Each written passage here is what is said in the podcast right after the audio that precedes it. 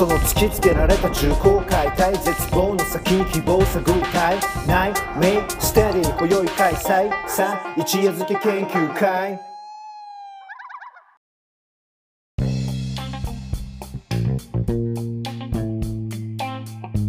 はい、ということで、一夜漬け研究会9月の、アフタートークということで、えーはい始まりましたね。はい。そうですね。えーはい、えーじゃあまずは自己紹介から。えーっと、いつも通りお相手は、えー私、ハトミズアンのポポアルージオと、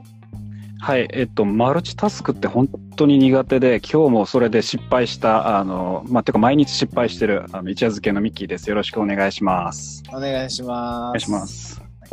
えー、マルチタスクね。えうーん、苦手なんですよね。ね。なんかさ、なんかマルチタスクのはい。定定義ってさ、こう同時進行なの？実際にはでも同時進行ってしないじゃん。で多少ずれしながらなんですけど、で、まあ、なんだろう。進まないよね。あの、なんていうの？そうそうそう。まあ、物体的には体が一つしかないから。そうそうそうそうそう。なんですけど、例えば、だからその、結局、じゃあ、これをやってる間にもう一つの方もやっておこうとか、はいはいはい。あのーなんかその別の作業をしながら、まあ、多少例えばオートメーションで何か走らせることができる作業があるんだったらそれをやっとこうみたいな話ってあると思うんですよ。例えばそうですねあのこの、えー、と今論文を読んでる間に、うん、えー、とお茶を作っておこう。あのだからそのティーパックつけてそのお茶をこしたりするのでい。はそれのお茶をねつけておこうみたいなお湯出してとかって思った時に、僕完全に論文読み始めてあのお湯を沸かしてるのを忘れるんですよ。まあ一応あのなんていうのコンロじゃなくて普通に電子ポットでやるから、まあ、火事とかそんなんないんですけど、うんで完全に忘れててパッて思いつくんですよね。はいはい。それで気づいて。あ忘れてたと思って。でそれで台所行ってであのそのお湯をこのねお茶に出すってやってじゃあ水を入れるじゃないですか。ちょっと足りないからうん。もうちょっと入れようと思って。その後に ああれ？まあどこ置いたかなってなんか別のものをまた思い出してそれを探しに行ってあったあったって思ってそのまままた今度はそのまま机に戻ってきてはっと気づいてあそうだ水あのかお湯沸かすの忘れてたみたいな感じとかで、はいはい。もうなんかそういうなんか一個やり始めて一個頭にポンって浮かんだらもう完全にそこ頭忘れるんですよ。だからそういうのがしょっちゅうあるというかそうだよね。なんかさ、あのーそう考えると、こう、マルチタスクってさ、いわば、できてるとされてる人も、それから今のミッキーの話のパターンもそうだと思うんだけど、結局、思い出した順に、あの思い出したタスクをこなしてるっていうことだと思うわけ。うんってなると、思い出すってさ、うんこう、あの、認識下に上がるってことじゃん。意識下に。まあ、上がるのか、下るのかわかんないけど、つまり、あの、気づいたこととか思い出したことをやってるわけだから、なんか、基本的にマルチタスクって全部マルチタスクなんじゃないのかなっても思うよ、ー。まあまあ逆に言うと物忘れが激しいみたいなことなのかもなと思ったりするんですよね。だから例えばこれあの今僕今こっちあのワンルームっていうか一人の部屋だからその活動範囲が狭いからまだなんかあって思い出しても、まあ、すぐ行動に移すとかって言って対応ができるんですけどうんうん。あの例えば外でっていう場合結構、うん。あの大変というかあの面倒くさいというかはいはい。まあ、あんまりこのコロナでね、そういうことって多くないんですけど、例えば、あの、大学の研究室行って、なんか本を返そうと思うんですけど、例えばうち東大って、あの図書館って各研究科、まあ学部ごとに、あの持ってて全部が。うんうん。あの、例えばうちの教育学研究科だったら教育学研究科の、いや、だから教育学に関する、まあなんだろう、いろんな文献うんうん。とかがあって、で、それとまた別で、あの、中央っていうか総合図書館っていうのがあるんですよ。うんうんうん。本当にその他の全分野をなんかもうとりあえずぶち込んだ、はいわゆる図書館。と各所属ごとの図書室法学とかあの文学部とかあの辺とかでそれぞれ分かれて、で例えばじゃあ本でだからか面倒くさいんですけどあ本を、えーと文献を探して借りに行こうって思って研究室行ってで作業してあそうだ借りに行こうと思ってそのままうちの研究課棟の中にあるからそのまま上に上がったら図書室行けるんですようんうんうん。で、図書室行って、あ、本借りようって思ってて、よっしゃ、借りたって言って、それで満足して、と総合の方にある文献を見に行くのを完全に忘れて、あの気づいたら帰る時間みたいな。はい、で、電車乗ると手前ぐらいで気づいて、あー、しくったみたいな感じになって、もういいや、やめたっつってそのまま帰るんですけど、その時はもう。いや、だから、ほら、やっぱりさ、その、思い出したりとか、認識してることを順番にこなしていくことが、なんていうの、できてるマルチタスクもそれだし、ミッキーのできてないマルチタスクも、実はそれで、なんか、うん、同時並行してないわけだから、結局、マルチタスクって、なんていうのかな。まあまあね、シングルのはずなんだけど、あそうそうそうとはね、まあまあまあ、そんなこと、今、もう、俺、あの、まあまあして、あの、適当な、あの、工場を、あの、自己紹介で入れると、これ、これで1時間取っちゃうから、適当なって言うん、そうですね。もうちょっとやめましょう この辺にしときましょう。はい。はいはい。えーということでですね、今日、今回は一夜漬け研究会9月、あの、メインのパートでもお話ししたんですけど、えっと、親ガチャっていうものをテーマに、えっと、ミッキーと僕で話してきましたと。で、一夜漬け研究会では、まあ割とその、特にですね、ミッキーに頼る部分が大きいんだけど、えっと、人文科学とか、えっと、社会科学とかっていうところの視点から、あの、まあ、世の中の、あの、起きてる出来事とか、ニュースで上がってきてるトピックスとか、ツイッターのトレンドに上がってきてるキーワードとかを、ちょっとこう、掘り下げて考えて、あの、喋りながら対話を通して、えっ、と、自分たちなりに考えてみよう、みたいなのが、まあ、すげえラフに言うと、あの、一夜漬け研究会の、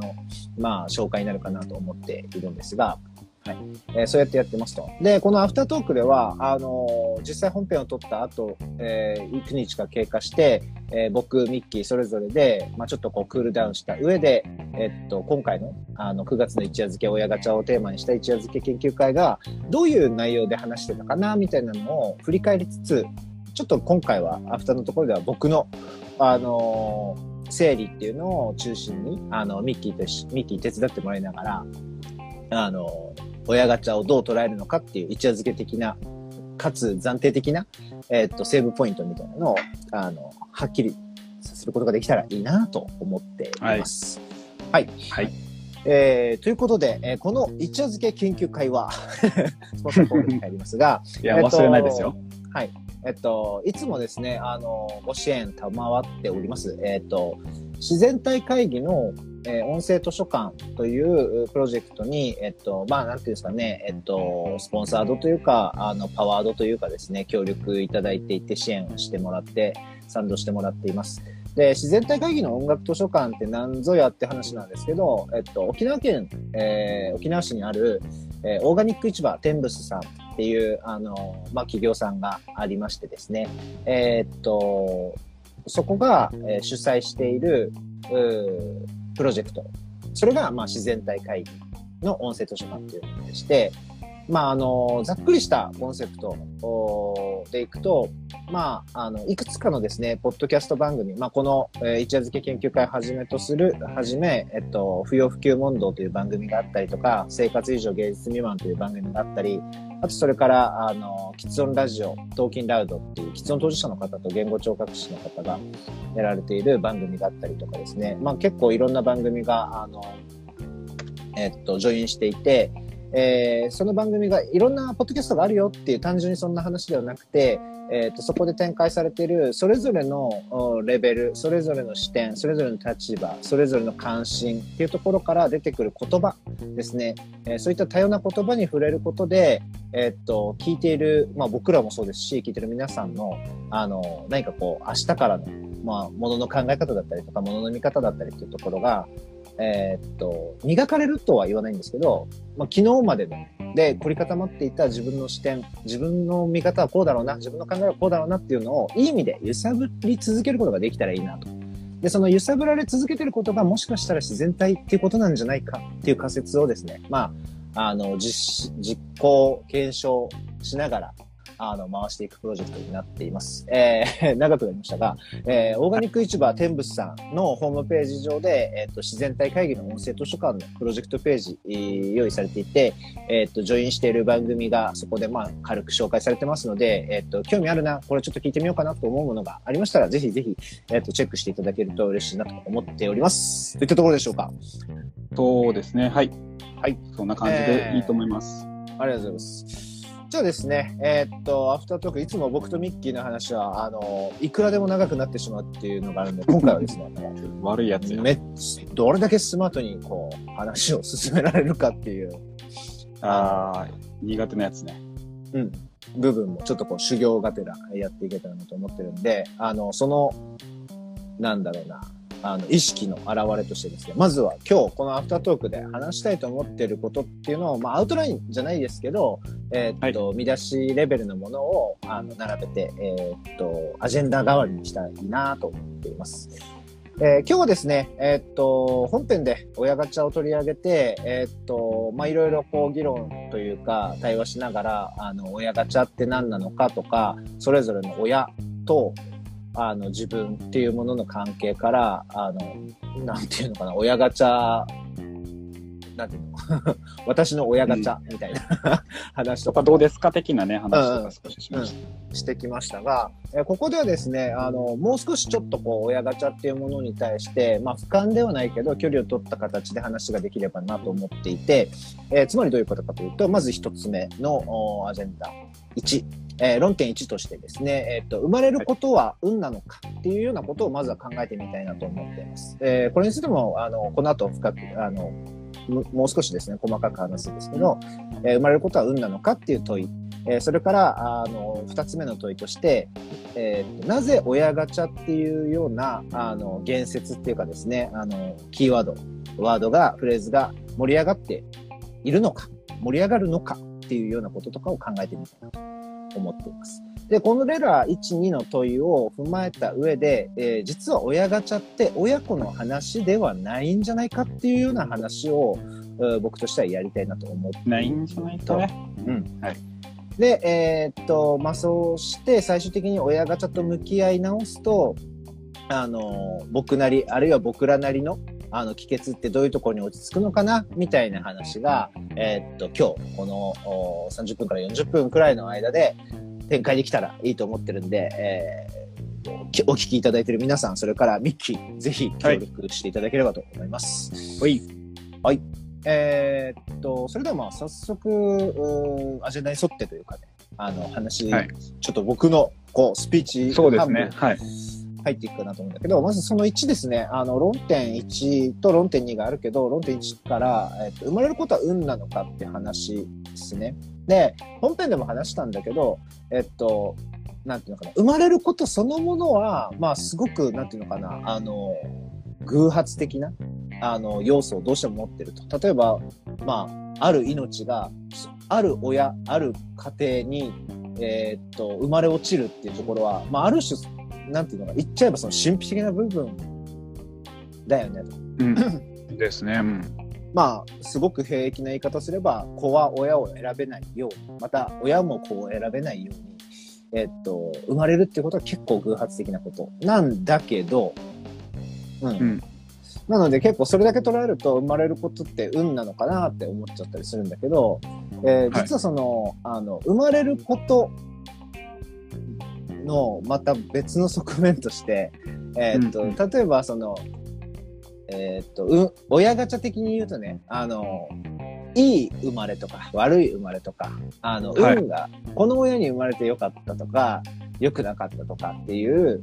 部分の評価っていうかね、あの、うん、ものはすごく相対的で、えー相対的っていうのはどういうことかっていうと、例えば時代とか社会とか、あるいはその、えっと、その命を取りま、取り巻いてる文化とか文脈とかによって、えっと、結構左右されるっていうことだよね。だから社会的なものだよねって、あの、生まれることっていうのをどう評価するかっていうのは結構社会的なものだとうん。で、えっと、なので、えっと、実はその生まれることそのこと自体が神秘的な部分によって下支えされているっていうことと、生まれたことをどう捉えるかっていうのは、また、あの、神秘の話じゃなくて社会の部分で捉えていくべきだっていうふうに分けて考えたいと思ってますね。はいはいはい。ただ、あの、逆説が多くて申し訳ないんだけど、ただ、あの、生まれること自体、し生命の神秘ね、と、えー生まれを評価することイコール社会文化による規定っていうのは、あるんだけど、えーじゃあ分断して分けて考えやすいかっていうと全然そんなことなくて生まれた瞬間に生まれるし生まれた瞬間から生まれることっていう風な状態になるわけだから実は地続きだよねと。で境目が曖昧だと。うんだから、まああの神秘的なものとして捉えるのか社会的なものとして捉えるのかっていうのは結構それ自体がどうどう捉えようかっていうのが不安定だよねっていうのが、まあ、実はその、論点1で話したかったところで、うん。うん。結構その神秘によるのか社会文化によるのかっていう、あのその風向きによって、えっとはいその生まれることを取り巻くうー時代のなんていうのかな、えっと、言い分がだったりとかあのそれを取り巻く思想とか、考え方とか言葉とかっていうのが変わってるのかなと思っていて。まあ、うんなんか、でも思ったんですけど、これ、はいはいそのもうちょっと明確に分けれるっていうか、もうちょっと線の引き方を考えてみると、もうちょっと綺麗に分かれる気がするんですよね、それは。おおなるほど。つまり、生まれたこと自体っていうのは、もちろんそれは確かに偶然だし、まあ、それこそね、あの、まあ、神秘的なことで、むしろその選んで、その親の側もある意味、こういうやつ産みたいとかって産むこともできないし、生まれてくる側も、うんこういう親のとこに生まれたい、んなんか、この指遠まれみたいな言い方できないんですけど、その生まれてきたいっていう、あの、感じで選んでくることができない。それは確かに偶然だと思うんですね。確かに。ただ、じゃあそれを評価することっていうのは、生まれを評価してるわけじゃないんですよ、結果的に言うと。ほうほう。生まれた後のことを結局はやっぱ評価せざるを得ない。その生まれること自体を評価することが地続きのように見えてるのは、生まれたことそれ自体じゃなくて、生まれたことが、その生まれたことの場、生まれた場所が、場所でその後どうなったかっていうこと。あるいはそこでどうなれなかったかっていうことで評価されてるって言った時に、その評価が向いてるのって生まれたことに向いてはいるんだけど、でも、もことの本質というか問題ははい生まれた後が一番でも、例えば、その生まれを呪うというか恨む場合って、うんあの生まれたことを確かに恨むんですよ、それは。うんうんでも、なんで恨んでるかっていうと、そこに生まれたっていうことが、結局生まれた後の、えっ、と、あり方がどうだったかっていうことを実は評価してるに他ならなくて、はいはい。多分それは、あの、恨む、まあ、恨むべきっていうと、ちょっと言葉が強い気もするんですけど、あの、考えた方が、考えるべきなのは、多分生まれた後のことを、あの、考えるべきなんじゃないかな。で、それが変わらないから、まあ、あの、生まれた、その、家だとか、生まれたこの場所を、生まれた、例えば親をっていうので、多分その、ネガティブな言い方で、親ガチャとかって言葉が言われてるっていうのはあるんだろうなってのは思ったりはしました。なるほど、なるほど。僕はなんか聞いてたら、なんかむしろその、もうちょっとその、結局は、実際恨んでんのって生まれたかどうかじゃなくて、生まれた後が結局、あの、まあこうなってて、で、そうそうそう、境遇がそうなっていて、境遇がここのようになっていて、それは、まあ、あの、変え、そこが変えられないっていう感覚があるから、いや、そもそもじゃあここに生まれたっていう始まりを問題にしてるんじゃないのかなっていうのを聞いてて思ったりはしました。今さ。えー、でもだから、ミッキー、それは、すごく、そこもやっぱ難しいわけよ。つまり、曖昧？うん。えっと、あんまりこれ強く結びつけて語るつもりはないんだけど、便宜上そうすると、例えばどんな家庭に生まれるのか、あるいは、えっと、どんなか、えっと、生まれた時の状況が、状況ないしは親の状況とかが、どういう、例えば経済状況、あるいは社会的な状況、うんうんあるいは、えっと、そうだね、時代の状況とかっていうのがどういうものであったかによって、その後の人生がどんな風に展開できるのかっていうのは、思ってるより結構相関するわけじゃないですか。まあまあ、だからそうなんですよ。うん。うん。で、生まれた後の、例えばね、あの、パッと見は、あの、パッと見はじゃない、生まれた後に、その後、本人が、とか、本人の周囲が、その本人をどういう風な人生に、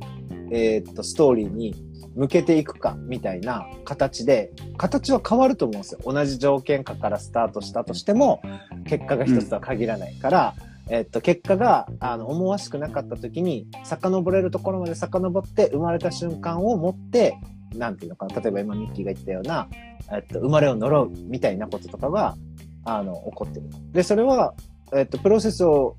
含むんじゃないかっていうことなんだけど、そのプロセスは何を起因に起点にしてるのかっていうことを含むわけだから、そういう意味で、分、あの、分けて語りにくいのはそういうポイントかなと思ったりはしてるんだよね。うん。うん、うん。で、あの、まあ、もっと言うと、この議論も結構ね、ここを掘り下げていくっていうのも一個手なんだけど、えっと、どっちかというと、ここでしたか、あの、俺が気になってたのは、あの、その、えっと、とはいえね、あの、論理的に、あるいは合理的にというか科学的になぜこの、ここに生まれたのかということは、究極的には説明できない部分があるよっていう側面と、うん、でも、あの、なん、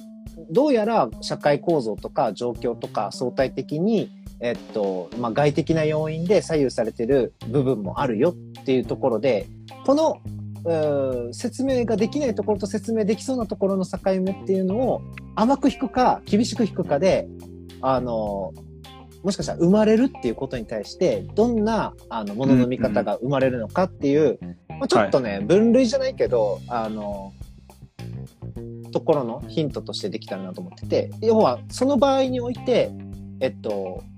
今回もね、テーマが親ガチャだから、親ガチャっていう言説は、どういう線の引き方手前に引くのか奥に引くのかっていう時の、どの程度の線の引かれ方の時に親ガチャっていうものが考え方として採用されるのかなみたいな。うん。なるほど。多分だからガチャっていうのを偶然な話のものとして考えてるっていうところで引き取れば、多分やっぱその手前のね、あの、うん、まさにその生まれいずこかっていうところに、うん、まあ、あの、その、なんだろうな、あの、焦点を当ててるとは思うんですよ。うん、だから、どこに生まれて、えっ、ー、と、それによってどの程度影響を受けるのかっていうことに対して、極端な話ね、うん、全く俺たちは関与することができないんだってなると、その神秘性っていうのが高まるわけじゃないですか。いいとか悪いとか別としてね。で、神秘性がどんどんどんどん拡張されていくと、あの、生まれた瞬間に運命が決まるとか、えー、っと、大工の家に生まれたら大工とか。はいはい、うん。うん。で、親ガチャって話になっていくわけ。うん。うん。で、まあ、あえて、あの、えっと、反対側、つまり、えっと、生まれることとか産むことっていうものに、えっと、もっともっと介入できるんだっていうのが反対側の線の引き方としてあるんだけど、それが、それもそれでまた危険で、高まっていけばいくほど、えっと、本編で、あの、ミッキーがちらっと言ってた、言ってくれてたと思うんだけど、反出生主義とか、うん。ああるいはもっと平たい言い方で言うと、あ平たいっていうか別の分切り口で言うと、人口抑制とか、あるいはエヴァ的に言うと人類保管的なこととか。が、あエヴァ的ですね。多分出てくるのかなと思ってて、一応なんかどっちももやっと、うーん、なんかわかるけどわからん、わかるわけにはいかない気がするみたいなのに結局触れちゃうわけなんですよ。神秘によっても、あの、し、要は不可侵によっても、介入可能によっても、あの、危ういところがあるから、どこが適切なラインなのかなっていうのももちろんポイントだけど、少なくとも親ガチャっていうのは割と生まれるっていうことの持ってる、えっと、神秘性と社会性のうち、神秘性のところに寄った時に、あの、親ガチャの話っていうのが展開されるんじゃないかなっていうのが、今日話したかったところだったんですね。うんちなみにここ、ここまでで20分経っちゃったよ。やべえよ、ほらね、でしょ、うん、時間かかる。はい、まあいいや。ぐぐぐっとじゃあ進めていくね。うん。はい。でも、まあ、確かに、うん、あの、だからやっぱこのプロセスなのか、あの、ポイントなのかっていうのって、点なのか線なのかってやっぱり境目がないよなとは思うね。この話以外も含めてね。うん、で、まあ、あそんなこんなで、そんなこんなでだって。なので、あの、偶発的なのか、あの、うん、で、それからそれを、あの、運的な問題として扱うっていうこと？っていうのかな？うん。うん。うん、っていうのを、どうやってこう分けて捉えていくのかなっていうのが、あの、決めていかないといけないんだろうなとは思っていて、うんで、じゃあまあそれは一旦置いといてなんだけど、論点2の方に移っていくと、えっと、じゃあなんで親ガチャ的な言説が盛り上がるのかっていう話です。まあ置いといてって言ったところであれなんだけど、さっきの、まあ論点1の話を受ければ、まあ答えはなんか今言ったような話で、神秘的な解釈、つまり、俺たちは俺たちの人生とか生命に対してあまり介入できないんじゃないかっていう機運が高まると、まあ、あの、神秘系の解釈、親ガチャ、その代表として、現代で言えば親ガチャっていう言葉が盛り上がってるんじゃないかなっていうのが、まああるよなと思っていて、はい。で、あのー、まあ、まず大前提としては、その、運命とか、運とか、あの、その生命のね、神秘的な部分っていうところに対する議論っていうのは、まあ、結論は出てないわけね。ガンガン介入できるぜとも言えないし、はい、まあ、一方で全く介入すべきじゃないっていうふうにもできない。まあ、もっと言うと、あの、運命だけじゃないぜっていうベクトルとか、あの主張がまだ諦められていないっていうことでもあるのかなと思ってですね。うん、うんなんだけど、そんな中で、まあ、親ガチャが盛り上がっているんだとすれば、その局所的に見れば、その、えっと、界隈においては、あの、神秘の力が高まっていてえー、相対的には社会っていうものが低下してるのかなっていうふうには読み取れるかなと思ってるわけよ。うんで、あのー、まあ、これについては、ちょっとこの、またここもややこしい話になるぜ、なるんだけど、じゃあなんで神秘が高まって社会が、あの、低くなっちゃうかっていう背景として、まあ、ありてのあの解釈なんだけど、現代論として。世界が複雑になっていってるよねと。で、複雑になってなりまくっていくと、あの、どっかで、いやもう、俺、世界に対して認知できないんだけど、世界のことを処理できないんだけど、つまりは介入できないんだけどって思われやすくなっていくと。そうなると、分かりませんで、分からないという状態を肯定するために神秘性だったりとか運だったりとか、あの、仕方ないよね系のワードが立ち現れるというような、うん、まあそんなメカニズムなんじゃないかなと思ってるんですね。うん。で、まあつらつらとペーパーにも書いたけど、まあ、社会が複雑になってるってことと、その複雑になった社会を俺らがあの取り扱えなくなっていけばいくほど神秘性って高まっていくんだろうなみたいな。はいはいはい、そうですね。話で考えてですね。うん、なんかそれはあると思います。というか、まあ、あごめんなさい、ここ口挟んでいいやつ。あ、いいよいいよ。なんか、だから多分さっき僕が、あの手前なのか、いや、その後をどうか考えるかみたいな話したときに、多分結局、その、生まれその自体はやっぱり選べないっていうところでやっぱ偶然なんですよね。うん、だけど、結局その後の、えー、っと、あり方っていうのがどう変わるかあるいは変わらないかっていうのは、多分それって単純に偶然もあるけど偶然だけじゃないっていう話っていうのが混ざってくるでしょっていうのが僕のやっぱ考え方としてあるから、はいはい、やっぱりだとするとその後どうにも、まあ、そこで生まれてでどうにかなるんだったら多分いいんだよ。だけどどうにもなんないから、うん、えー、なんでどうにもなんないんだろうって考えた時にあのいや確かにその社会のそれのそれぞれのなんか取り巻いてるものは動かしがたいし、うんで、それがなんでそういうふうになってったかっていうことを、まあ、あある種の逆の発想、あの、原因から考えるんじゃなくて、きあの結果から、なんかまあ逆にものを見ていったときに、あの、実は結果と原因を取り違えるっていうか、まあその、えっ、ー、と、結局それは結局のところ、あの、まあもうどうしようもない親のみたいな話とかの生まれに問題が行き着いていく。っていうか、まあ、そこがまあ、っていうか、その、言ってしまえば人間の始まりはでもそこだから、始まりに戻ってみるしかないっていう風になってしまう。うんうんうん。なんか、だからプロ、プロセスに対してはあんまり目が向かなくなるなっていうのはちょっと思ったりはしましたね。なんかだから、やっぱり。そうだね、そうだね。うん、えやっぱね、あのプロセスに目が向かなくなるって、まあ、いろんな理由があると思うけど、俺的には、その目が向かなくなる理由って、目を向けても、あの、理解に至らないだろうっていう予感とか予見が立つと、目を向けなくなると思うわけ。うん、これが複雑さの問題だと思うんだよね。うん。うん。で、あの、別に何かをややこしくして、人々の目を背けようとして複雑化が進んでるわけでは決してないと思ってるわけ。まあ、結構それは楽観的な評価かもしれないんだけど、あの、なんでそう思うかっていうと、結局その便利になっていこうとか、あの、世の中をこう発展させていこうとすると、複雑さって絶対増していくんですよ。うんうんうん。うんうんで、言葉が、言葉、言葉一つとってもそうだし、例えばなんだろうな。えっと、森っていう言葉、音に、めっちゃ、め、めちゃくちゃな情報量が圧縮されてるわけじゃないですか。うん。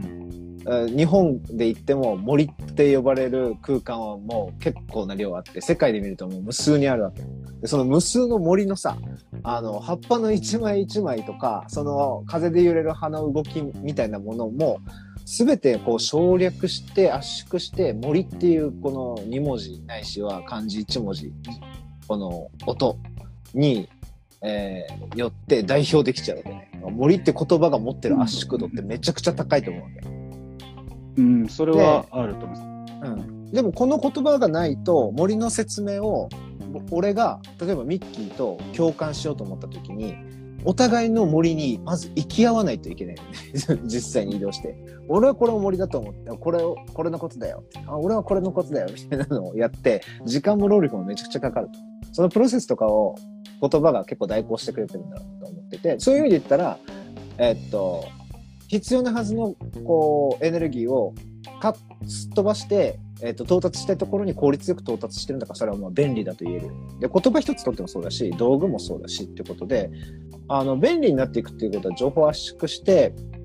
あの省略可能なところをどんどんスキップしていって、えー圧縮された情報群っていうのを取り扱っていくことで達成していったと思うわけね。まあ、すげえざざざっくり言うと。でもそれってパはと見るとさあのえっとなぜここにそれだけの情報が圧縮されているのかっていう圧縮のプロセスも自分とは関係ないところで行われているしどのくらいの情報が実は内包されているのかっていうこの内訳を知ることも実はもうできないわけ。うん。だから、なんていうのかな、その、距離が遠くなるっていうのかな。目の前に溢れてる、あの、圧縮された情報群と自分自身の具体的な体験とか、経験とか、えー学習とか、感覚とかっていうものと、あの、世界を取り巻いてる圧縮された複雑な情報群っていうものの間にめちゃくちゃギャップが生まれて、なんか別物だろってなってくると、あの、なんていうの、距離がどんどん開いていくっていうか、うん。で、距離が開いていくと、もうタッチできない領域だから、ある意味の神の領域だったり、運の領域だったりっていう風な扱われ方をしちゃうのかな、みたいな。うんなんか、あの、でも、実はだからそこに一つ一つ構成要素とか因果関係ってあるんですよね。うんなんかまあ今日別の、まあ今度、あの、どっかでお話できればいいなと思ってますけど、ポッドキャストとか聞いてた時に、うん。えい、えい。あの、面白いなって思ったのは、やっぱ近代科学とかもそうなんですけど、うんあの、例えば、その、えーっと、水とか、えーっと、空気っていうもの、まあ、さ酸素でもいいんですけど、それっていろんな、えー例えば水素とか、あるいは炭素とか、まあ、空空気とか、まあ、うんなんでもいいんですけど、ものの、いろんなものがくっついてるっていうものなんですよね。うん。だけど、僕らって今まで、例えばそれこそ人類何千年とか何万年って生きてきた中で、それらが、まあ、本当に目に見えて、あ、これは酸素だ、これは水素だとか、これは、うんあ窒素が混じってるとかって見えていなかったりした。ただ、うんそうしたものが、でも実は自分たちの周りに細かく、あの、まあ、敷き詰められてるって言えばいいのか、まあ、構成しているっていうことが、あの、あるんだ。で、むしろ逆に、そういう話で見てみると、実はだからそういう細かいちっちゃい細々とした酸素とかがなかったら、うん。人間って死ぬし、やっぱり生きられないし、うん。でも一方で今あるっていうその構想、構造が、うんあの敷き詰められてるからこそ生きられるんだっていうことが、例えばその分かってくるっていうことがうん。どっかあるわけですよね、やっぱ科学って。で、これって今自然科学の話をしたんですけど、うん。だからあそうそうだよね、確かにその改めて考えたら自然科学ってそういうことやってたんだよねって思った時に、実は多分、今言ったようなその社会一般についても多分実は本当は多分そういう構造だったり何だったりっていうのがあるんだなっていうことが実はあるんだけどでもその空気とかまあもしかす何でもいいんですけどそういうものと一緒で似たようなものでうん。あんまりだから実は見えてないうん。けどあるっていうような形も一方であの言えるんじゃないかななんていうのは少し今聞いてて思ったりはしましただからむしろそれは複雑だしうん。ある程度そういう科学で捉えることができるかできないかぐらいの、あるいはそれこそ圧縮したからこそ余計見えにくくなってるとか、なんかそういうことがあって、あの、このなんかやや自分のその見える範囲、あるいは経験で思い出せる範囲っていうことで言ったときに、うんそれらが実は全然あのぼんやりしたまんまなんだろうなっていうのはちょっと思いました。だからまあそうすると、やばい。ああ、原因ってなんだろう、原因ってなんだろうって考えてたら、まあ、生まれに行き着くみたいな、うん、そうそうそうそう。そういうことが結構あるのかなっていうのはちょっと思ったりはしました、聞いてると。いや、これは本当に楽しい話で、結構親ガチャから一旦ね、あの、それるんだけど、今のその自然科学の話って、結局その、あの、どうやら、その、えっと、いつの間にか出来上がっていた、その自然空間っていうものには、あの、紐解いていくと、あの、論理性というか、あの、解明可能な、あの、条件とか振る舞いとか、法則みたいなものがあるぞっていうのが、まあ、なんか自然科学の取り扱い方じゃないですか。うん。で、えっと、そうすることで、なんか例えば、えっと、この自然っていうものに対して介入度合いっていうのが高まっていくと思うのさ。うんうん。うん。で、まあ、これは、なんていうのかな。あえてこんな言い方するけど、まさに文字通り神への挑戦みたいな部分も多分にしてあったと思うわけよ。で、えっと、社会科学系で問題になるのって、えっと、社会って人間の動きだから、あの、自然ほどゆったりしてないというか、どうしても動きも激しいし、変化する要素も必ずしも合理的じゃない判断とかもしちゃうもんだから、予測可能性も低いわ、再現可能性も低いみたいな、社会の領域って。で、だから取り扱いにくいよねっていうのは、あの、自然科学との対比で、えーしばしば、そうですねうん、うん。見聞きすることかなと思うんだけど、でも一方でさ、あの、自然と全然違うのは、自然ってすっごい長い時間をかけてさ、あの、えっと、例えば進化されてたりとか、あの、えっと、地形が形成されてたりとかさ、あの、分子とか原子が結合してたりとかしなく、しなくなったりとかするわけじゃん。すごい長い時間だよね。うん。だから、あのーそれに対して社会っていうのは人類史が始まってからしか生まれてないわけだから、実は起点もどっから始まってるのかっていうのもある程度予測が立つし、えっと、誰かがやった行為によって今この社会っていうのが、あの、形成されているんだろうなっていうことも割と、なんていうのかな、わかるというか、うん、そうじゃない社会もあり得たんだなっていうのが暗に予想できるというか。うんうんうん。なんか、えっと、自然科学ほどつぶさに捉えることできないけど、社会科学って実はその介入可能なんだっていう期待値を自然科学よりは高く持てるんじゃないかなと思ってるわけよ。誰かがやったことだからっていう、すごい、なんていうのかな、ラフな言葉になっちゃうけど。で、なので、実はその、なんていうのかな、その介入可能性とか、えっと、かなんていうのかな、えっと、手を加えられるとか参加できるっていう、その期待値の高さっていうのは、社会科学の特性でもあるし、また、えっと、俺たちが自然と同じくらい社会っていうものによって、えーっと、その振る舞いとか生き方とかあり方みたいなものを、あの、コントロールできるっていうのかな。例えば、なんだろうな。えーっと、うん寒い、寒くなってきたら南に下って、その自然科学的に解消していくっていうのもできれば、それを社会的な解決方法で解決するっていう、なんか二刀流なわけだ。自然に対、自然科学と社会科学を行き来してるっていうのは。だから、あのそこ充実させていった方がいいよねっていうのはまた別の話なんだけど、あの、でも実は同じ話で、親ガチャでも運だよねとか自然だよねとか、あの、介入しづらいよねって思えてるところの、少なくともざっくり言うと半分くらいは社会的な要因で、あの、決定、作用されてる部分だから、あの、個人のレベルでは結構難しいけど、社会として取り組めば、運ガチャでついてなかったぜって思ってることの半分くらいは、あの、なんていうのかな、チャラにでき、できてもいいと思ってる。うん。はいは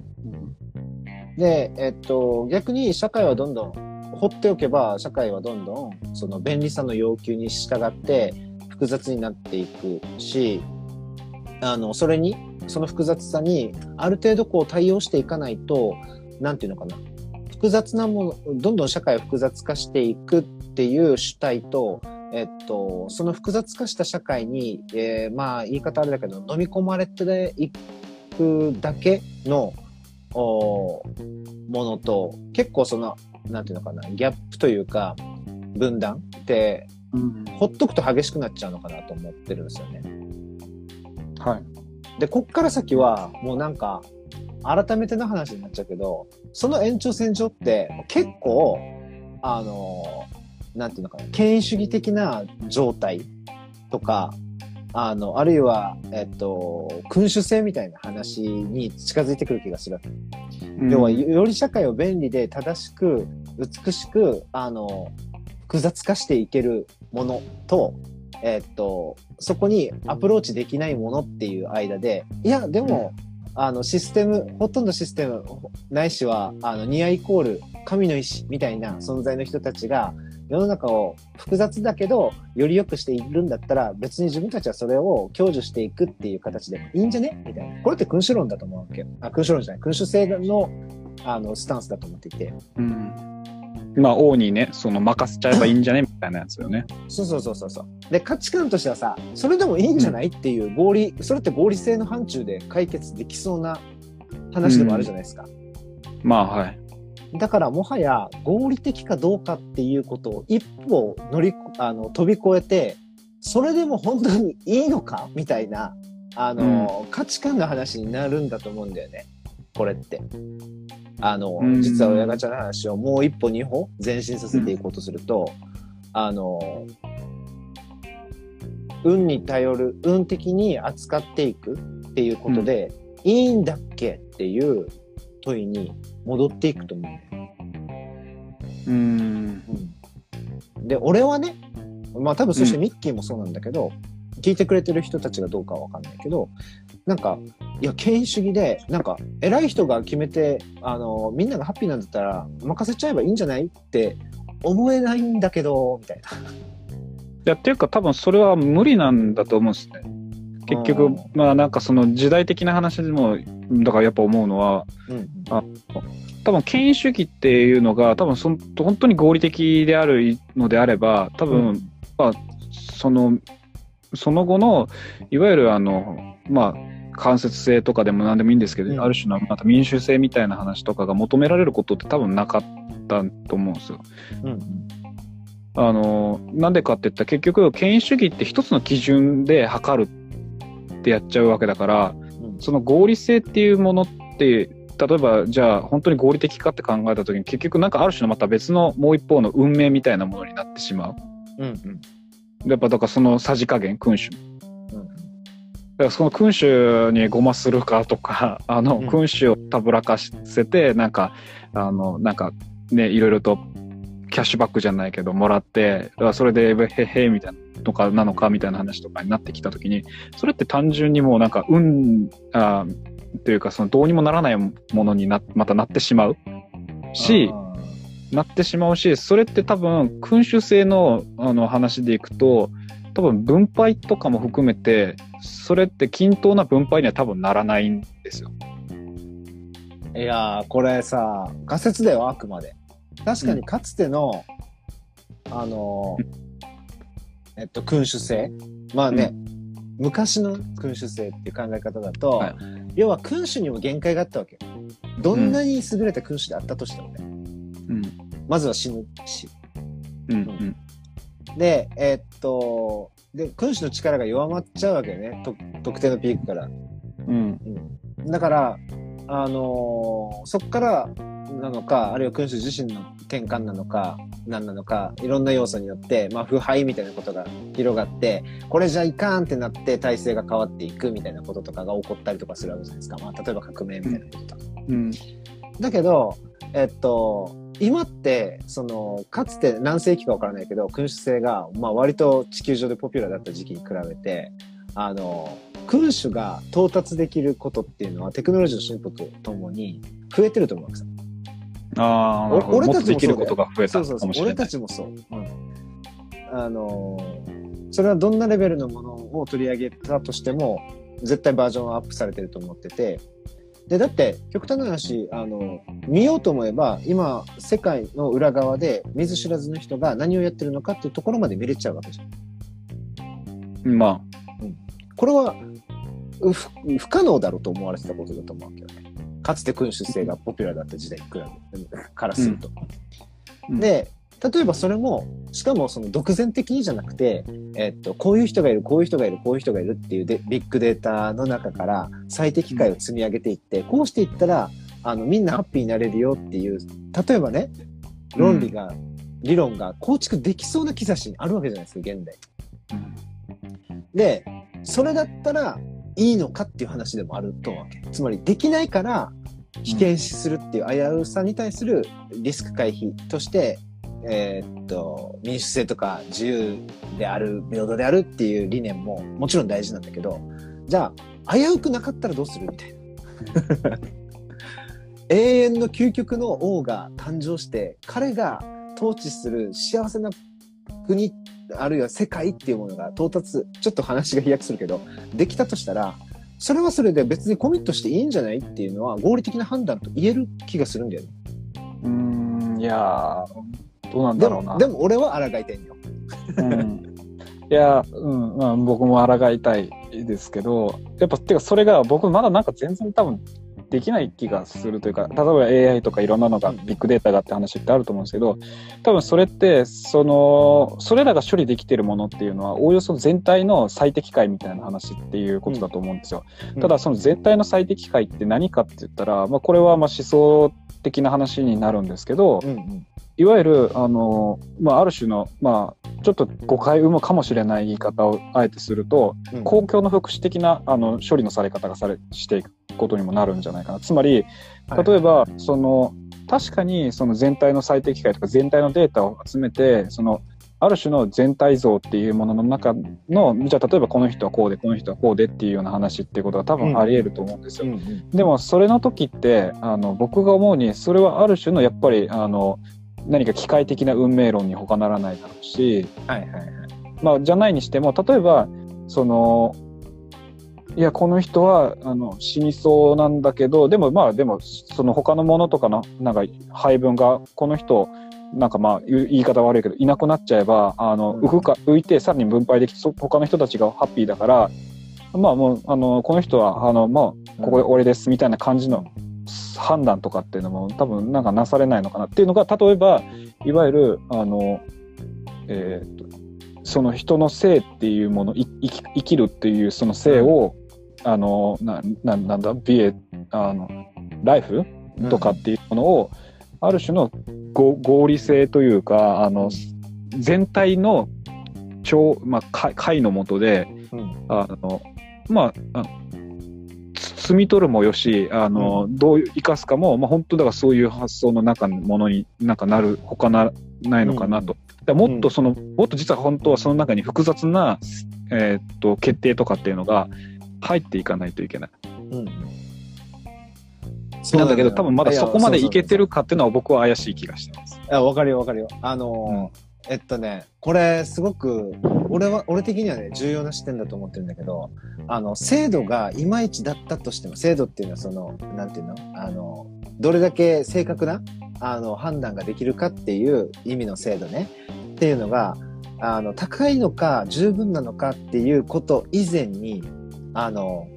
なんていうのかな、それは客観的にさ、もっと必要でしょ。要は99より99.9だっていうような突き詰めは永遠に多分可能になっていくと思う。だから100にはならないと思うんだけど、いや、60くらいで案外みんないいんじゃねって思っちゃう可能性あるんじゃねっていうせめぎ合いなんですよ。俺が結構、なんていうの、むしろ危惧してるんだよ。あの、どっちかっていうとね。あのーえっと、うん。まあ、このくらい仕方ないよねっていうのが、じ、例えばさ、今までのあの、前提では、それ自分が諦められる、自分が切り捨てられる側だったら、絶対に嫌でしょっていう感じだったんだけど、案外、あの、自分も含めて、えっと、なんていうのかな、大まかには合理的な、あの、判断で切り捨てられることも、なんか許容できちゃうモードになっちゃったらどうする？どうするっていうか、うんそ、なんか、そんななんか、あ雰囲気を時たま感じることもあるわけよね。うんだから、あの、ある種の、だから、まあ、なんて言うんだろう。そこには、えっ、と、自由意志みたいなのは多分、まあ自由意志があるかっていうのは正直怪しいとこなんですけど、うんあの、変動の余地とかっていうのがないだろうなって思ったりするんです。だから、ある意味、なんかやっぱマトリックス的な世界みたいなところになるのかなっていうのは、やっぱり思うというか、うんうんうんうん。マトリックス見ました？お最新作は見てないよ。まだ見てないけど。見てあ、まあ最新作はもうあれですけど。いや、俺もマトリックスめちゃくちゃ見てるっちゅうね。あのね、あれか、トマケンか、見てない。そうそうそうそうそう。あのね、あのね、市内、うちの市内って気づいてるかは知らんけど、結構公衆電話が多いんですよ。話それちゃうけど。やばい。電話ボックスが。なるよ。うん。だから結構ね、マトリックス合う。やばいね好きなんだけど。うん。ああ、じゃあよかった。うんやっぱそう、だから今一瞬。そのかはい。管理社会的な話でね、ちょっと飛躍するけど、マトリックスの話で言うと、管理社会みたいなのをどがあると。で、えっと、それはめちゃくちゃ管理されてたらさ、みんなこう、うーん仕方ないかなって思いそうだなっていう、うーうー可能性も上がっていくんだけど、それのとはまた別の問題なんだよね、俺が気にしてるのは。つまり、大した管理社会じゃなくても、まあ、このくらいが、俺たちが望める最大かって思ってしまったら、別にそんなに質が高い管理社会じゃなくても、許容されて受け入れられるんじゃないかな。つまり、それほど大した君主じゃなくても、だからそれは多分あれなんですよね。まあ、ある意味、その、その性そのものが脅かされていないだとか、なんかその、まあ、どう捉えられるかには、ちょっとまだ僕は怪しいというか、うまくまとまんないんですけど、その、欲望とか望みみたいなものっていうものがもはや、まあないんだっていうことがもうなんかある種自明視されている社会うんなのかな、やっぱり。いやまあ社会というか状態なんだよなと思ったりしました。か感じるところあるよね。多分みんながみんなそうともやっぱり思わないし、なぜなら、俺自身が、例えば完璧な君主がこの世界に、あの、こう、降り立ってさ、あの、もう誰もが認めるとして、俺も含めて、俺も、あ、すげえ、この人が収めてれば大丈夫だって思ってても抗いたいもん。って思うからには、なんていうのかな。あの、うーんと、管理されたいがデフォルトでもないし、管理されたくないがデフォルトでもない。うんどどっちにも多分なり得るんじゃないかなっていうところに、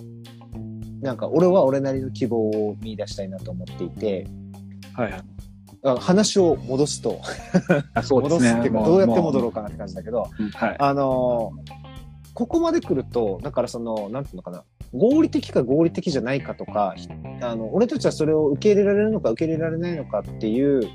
なんていうのかな、どうやって受け入れていくかっていうような話とか、現状を幸せなものだっていうふうに捉えていこうとするポジティブ、いわゆるポジティブな考え方みたいなのも、もろもろが、やっぱり一定の危うさをそれぞれにはらんでいると。うんうん。で、えっと、結局は、その、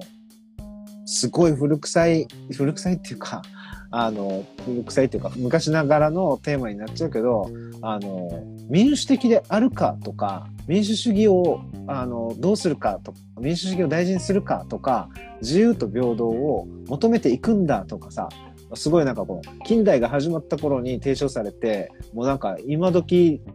一年に一回でも民主主義って言葉口にするか普段っていうような言葉になっちゃってるこの言葉たちに、なんていうのかな。あの、リバイバルかけていか、いくかいかないかの、あの、うんなんていうのかな。その分岐点になってるんじゃないかなと思ってるんだよね。うん。うん。多分まあもう、まあ僕はその言葉はもう、ある意味使い古された部分っていうのは多くあると思うんですよ。うん。だからまあリバイバルするにせよ何にせよ、あの、まあもしかしたら新しい語でそれを定義し直すっうん。ていうことがいいかもしれないっていうのはもちろんやっぱ考えとしてあるなっていう気はしてますけどね。うん。そういずれにしてもそれをやっていかないとなんかこう社会が複雑していくことの必然性とで俺たちはなんかタッチできないからっつってそれをもうまあ享受するというか受け入れるっていう、うんあのモードしか取り得ないってなっていいっちゃうと多分、うん。この後生まれて出てくるのはどっちにしても君主制っぽい何かだし権威主義的な何かだしでそそこに あの降り立ってるなんていうのかなあのパワーがいい王かもしれないし暴君かもしれないっていう博打に突入しちゃうから俺はまああのそういう意味であのなんていうのかなどんな事態になったとしてもえっとその捨てないように今まで以上に、うんなんていうのかな、えーうん。うん、捉え直さないといけないフェーズに来てるのかなと思っているっす。で、うんそうそうそうそうそう。で、結構そそそういう状況かなと思ってるっすよ。俺は位置づけを通してそんなことをやりたいんだろうなとも思ってるっすね、正直。今ここで告白する。でかい。うーんと、うん。なんか、だから、うーんと、そうですね。その、近代が何を、うん。まあ、いろんなもの、まあ、あったんですけど、あったと思うんですけど、近代って一方で、あのーまあ、その、変わ、何か変わるんだとか、まあ、だから悪かった部分っていうのがもちろんその裏返しにもなるんですけど、うん変えられるんだ、介入できるんだっていうところとかっていうのの希望も多分あったし、多分、うんうんうんそそういうふうにやっていくと、あ、これはこうもしかしたらこうなるんじゃなかろうか、みたいな想像力がもっとたくましかった時代だったと思うんですよ。うんある意味で。うんうんあの、ただ、それが今、だからどんどん失われている部分っていうのはあるんだなっていうのは、まあなんかちょっと前も話したかもしれないんですけど、その想像力とかがどんどん欠如していくし、例えばその、あの、なんか社会が変わるかみたいな話の時に、やっぱりその、やっぱちょっとイメージとしてっていう部分だけで、まあ話しちゃうことになるかもしれないですけど、昔より多分どんどんもう今変わんなくなってるとかってやっぱ思うようになる実際変わりにくくなってるとは思うんです。うん。なんかもう、で、それはなんでかって言ったらもうまさにそれが続いてきたっていうことを、もうなんか僕らは、なんかまあその、所与のものとしてっていうんですかね、うんその、あの、まあ、ある種の当たり前みたいなもので受け入れてしまってるっていうところが多分その運の話が強くなるってことだと思ってて、まあ、そこに実はだから、あの、いやいや、まあ、これはどうにもなんないでしょうが、まあでも、ここからここに、あのかあこのこにから、例えばここからここまでの話っていうのは、実はこうしたらこうなってたし、でこうなってたらこうなるっていうのは、確かに過去に戻るっていう歴史的な、あの、逆に歩んでみるっていうことはできないんだけど、多分まあ、あの、これからじゃあこうすれば、まあ少なくても私はこうなれるよねとか、あるいはあなたはこう変われるよねとか、うん。あそういうその妄想みたいな話、想像みたいな話、うん。で多分昔は本当にまだできたんだけど、それができなくなってるし、多分それができるようになるためにって言えばいいのか、うん。あの、まあそれがやったらじゃあできるかっていう話じゃないんですけど、そのために例えばなんか勉強するっていうこととか、そのことを細かく知るってことだと思う。で、それが支えてるのが、例えばその、いわゆる人文科学みたいな話がそうだったんじゃないかなっていうのはうん僕は、あの、そうですね、自分の側からすると、やっぱり思うところはあります。いや、それはもう間違いないですよ。あの、結局、その複雑さにアアプローチしていくためには、あの、その目の前に広がっている複雑さに対応する、あの、複雑な読解みたいなレベルが必要になってきて、それってなんか頭がいいとか賢いとかそういうレあのレベルの話じゃなくて、認識できるかどうかだと思ってて、で、認識は結局その知識とか、あの、体験とか、あの、あるいは体験を通して自分の中で巻き起こった具体的な感情とか、あるいはそれを指し示すための言葉の獲得だったりとか、そういうものによって、この複雑、一見複雑で手の出しようがない社会とか世界に対して、自分がどの角度からどんな風に、どの程度アプローチできるのかっていうのを、当たりをつけていくことだと思うさ。知識を蓄えていくこととか、いろんなことを経験することっていうのは。まあこれは、すっごいざっくり言うと学びって呼ばれるプロセスなんだよね、きっと。で。うん。で、学びを学びらしく学ぶっていうのが結構人文科学の特徴の一つかなとも思っていて、つまり、えっと、自分科学、例えば哲学にしろ、あるいは、えっと、社会科学、社会学とかにしろ、それをやって何になるの？みたいな、この結実、なんていうの、得られる果実って結構遠いさ。っていうか、うんほとんどないのよ、直接的には。うんないってことは、じあの、やること自体が持ってる、あの、価値にフォーカスしなくちゃいけなくて、多分哲学で、えっと、一つのモチーフに対して考え抜くっていうプロセスが、あの、学びを学びらしく学ぶことだと思うわけ。うん。で、うんそうすることによって、あの、複雑なものをどういうふうに処理して、どういうふうに検知して、どういうふうに認識して、それから、その上でどう介入していくかっていう、あのはいはい一連のアクションが想起できる。うん。うん、メタな話になってる気はするけど、このままいくと、いや、うんうんその延長線上にはさ、やっぱり、あの、この世界がどうなってるのかっていうことの元手を獲得していく必要があって、まあ、例えばそれはね、まあ今言った自分科学もそうだし、例えば歴史もそうだよね。あの、どんなプロセスで今の現代っていうのができてるのかっていうことを知る。で、その知るっていうのをちゃんと知る、自分の中に落とし込むためには、自分の言語と歴史の言語っていうのを結びつけていくことなんだよね。そうすることで、実際には体験していない、えっと、複雑か、かつて行われた複雑化のプロセスを、自分の経験している具体的な知識と呼応させることで追体験ができる。これがなんか歴史の理解なのかなと思うんだよね。はいはいうんでそうすることで、あ、つまり、なんていうのかな、極端な話、あの時、えーっと、ゴータマが言ったこと、あの時、ニーチェが言ったこと、あの時ナポレオンが言ったことは、俺的に言えばこうなんだっていう風な解釈ができていく。そしたらナポレオンがやったことと自分がやることっていうのが割とイコールではないにしても、あの、今まで全然別次元だと思ってたものがもうちょっと引き寄せられて、あの、判断できるようになってくる。すると、社会に介入できるようなアプローチっていうのが加速できるのかなと思うので、やっぱり学ぶっていうことは結構重要かなと思うし、えーっと、まあこれ教育とか公教育とかを視点に置くことももちろんそうで、教養とかキーワードはいくつもあるし、その下支えになる、まあ俺の場合だったら、あの、その公共性の拡充っていう意味で言えば、公教育もそうだけど、あの、そのための下地になる、えーっと、経済の状況だったりとか、あの、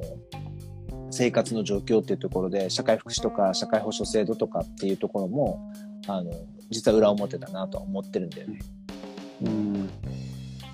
えなんかうんいや、まあ、うん僕もそう思いますよ。ていうか、まあ、とりわけ、だから、あの、まあ、なんか、あの、うまくこれに当てはまる言葉かどうかはわかんないんですけど、東大元暮らしってある、言い方あるじゃないですか。ーうんうんうんうん。で、割とだから逆にそうなんですよね。その現代なんて、実は僕らにとっては近すぎて見えないんですよ。つまり見ている視点が私たちってあの目じゃない目で見るじゃないですか。例えばまあ物、うん。この、えっと、物質的な話の例えで言うと。うん。だけど目で見るからこそ例えばこの手の先とかについてはは手目目からよりも離れてるから見えるんです。よわかるんですよ、うん。でも僕らは自分の目の位置から例えば自分の口が自分の鼻がとか自分の頬が自分の耳がどうなってるかっていうのって見えないんですよね。うんうん。ある意味逆に言うとそういうことが何を言いたいかっていうと近すぎると余計見えないっていうことだってあるわけ。うんうんうん。近くで見すぎてるがあまり、でそれをじゃあ例えばどうやるかっていうのがまさにそのさっきあのポポアルージュを言うような歴史みたいな話っていうので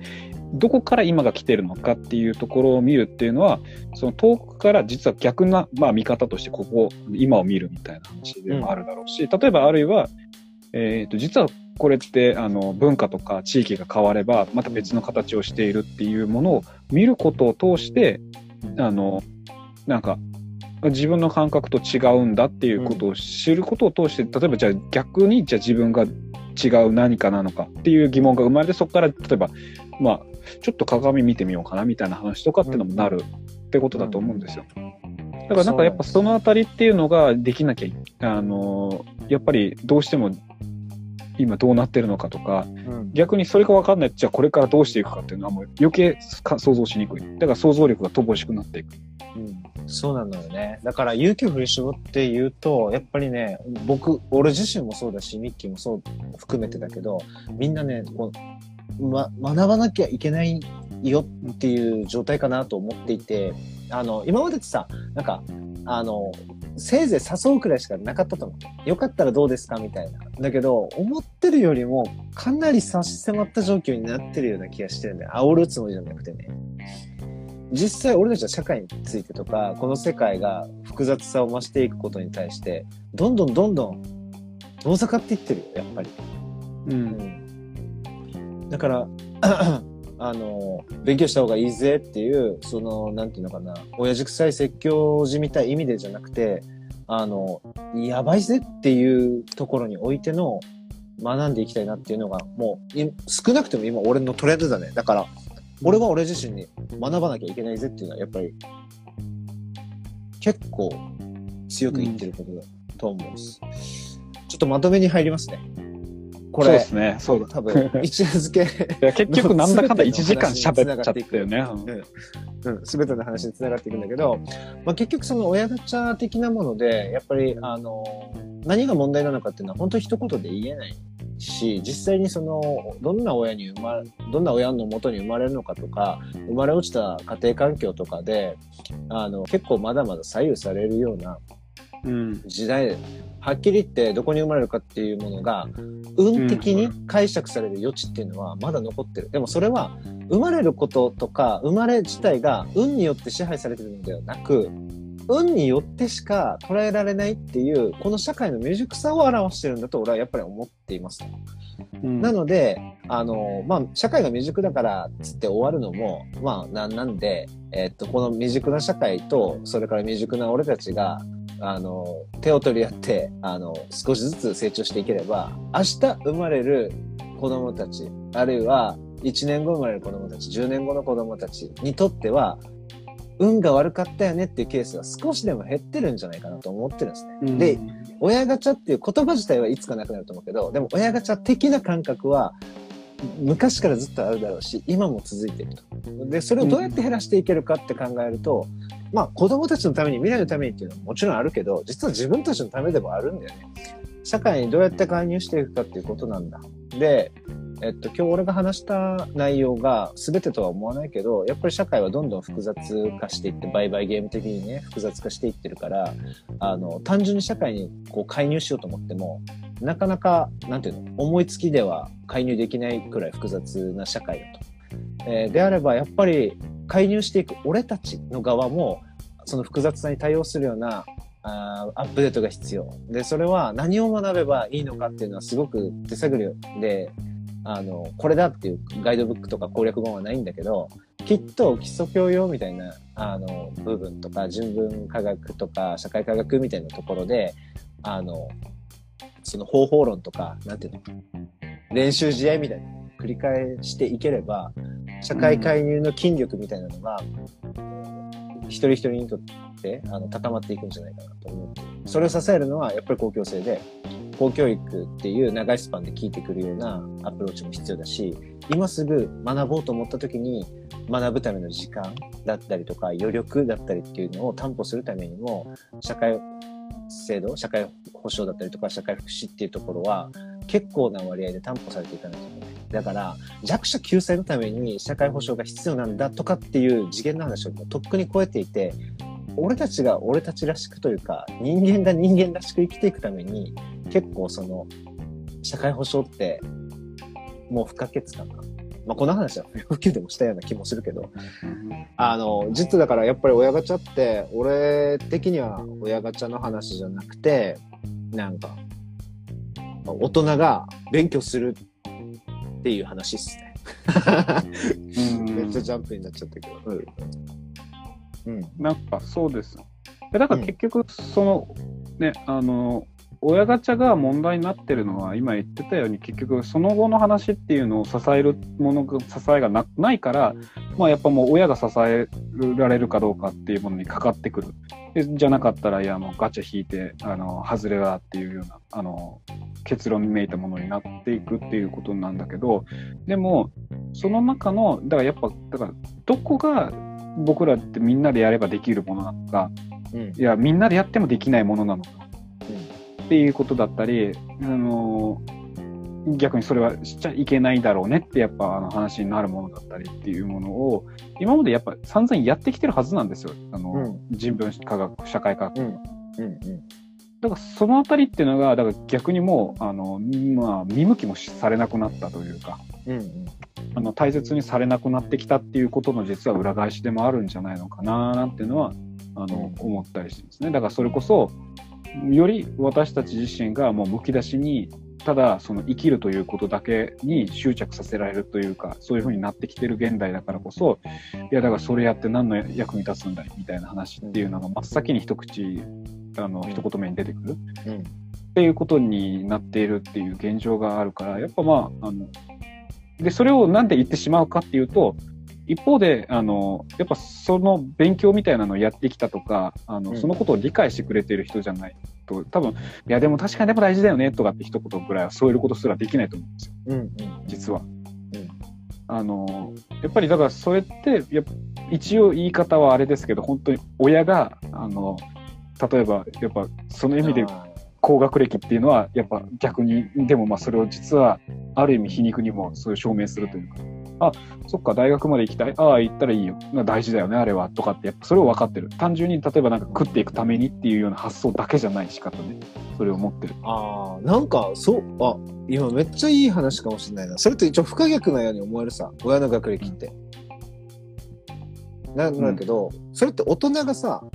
あのー学力をアップデートする機会がないっていう前提に立ってるからなんだよね俺も含めてだけどうん。まあ違うよ。ミッキーをハックしてるんだ。大人が学び直してもいいっていうのをもうちょっとデフォルトに近づけていければなんか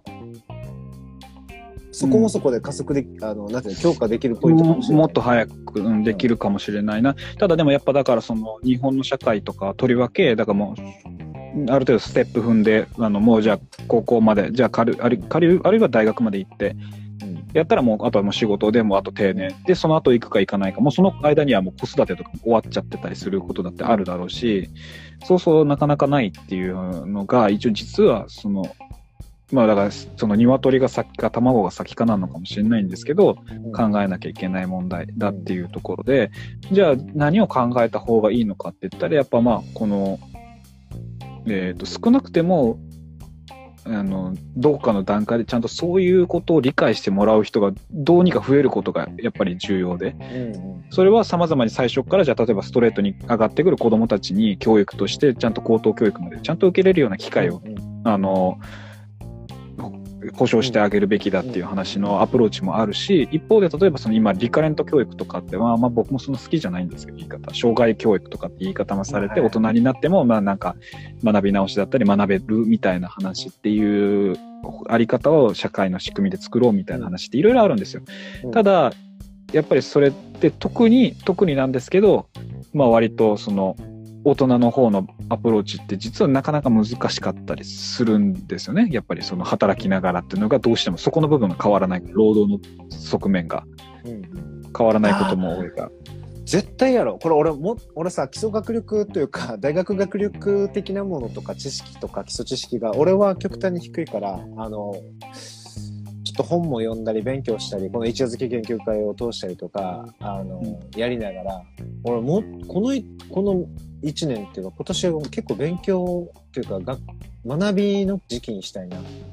それでなんか大人が学べる場みたいなのを作られたら最高じゃんうんと思って。まあ、それは、ううん。ね、それを目指したい。なんかそれって多分、働きながら学ぶのって大変だよねっていう話なのであれば、なんか、社会がそこにコミ価値をコミットしてくれれば、なんか、うーん社会サポート的な部分でやっていけるところも出てきそうだし、なんか本気で取り組むか取り組まないかで、その社会がさ、この課題に対して。うん大人の学びっていうのに対して。だし、まあでも、だから例えばもう今で、じゃあ現状どっから始めるかって言った時に、実は、あ今のタイミングで、じゃあ大人の皆さんどうぞってや多分できないんですよ。つまりうん。自分から、あ、行ってみようとかって思ったり、うん。その、そこに吸いつい、あの、吸着していかない、吸い付いてい,、きにくいと思うんですね。うん。で、それやっぱなんでかって言ったら、やっぱそれは実は皮肉にも、だから、その、これまでの過程で、プロセスで、あの、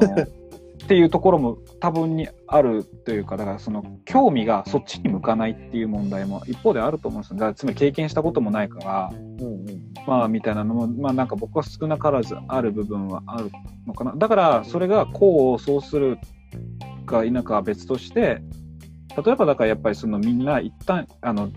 一旦というか、まあ若いうちのタイミングで自分が必要だなって思えるタイミングで一回例えばその高等教育っていうところの段階に入る。で、そこで例えば教養とかに触れてみるっていうことをやって、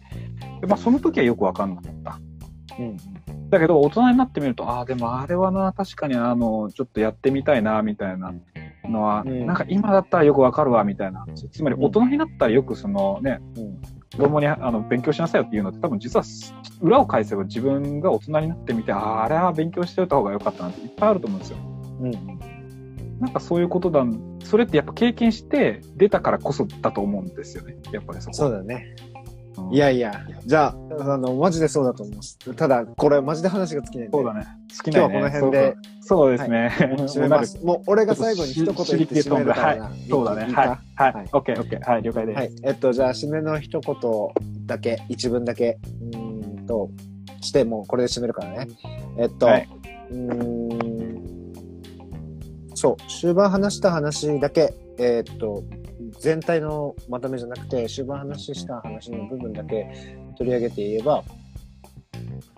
あのー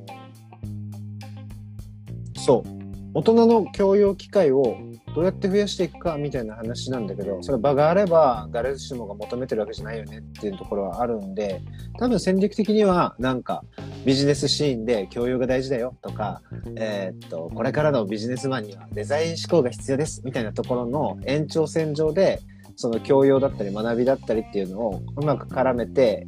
あの、いく。意識する前に、社会に実装されていくみたいなのを目指していければいいのかなと思いました。そうすることで、親ガチャの親の側、子の側っていうところ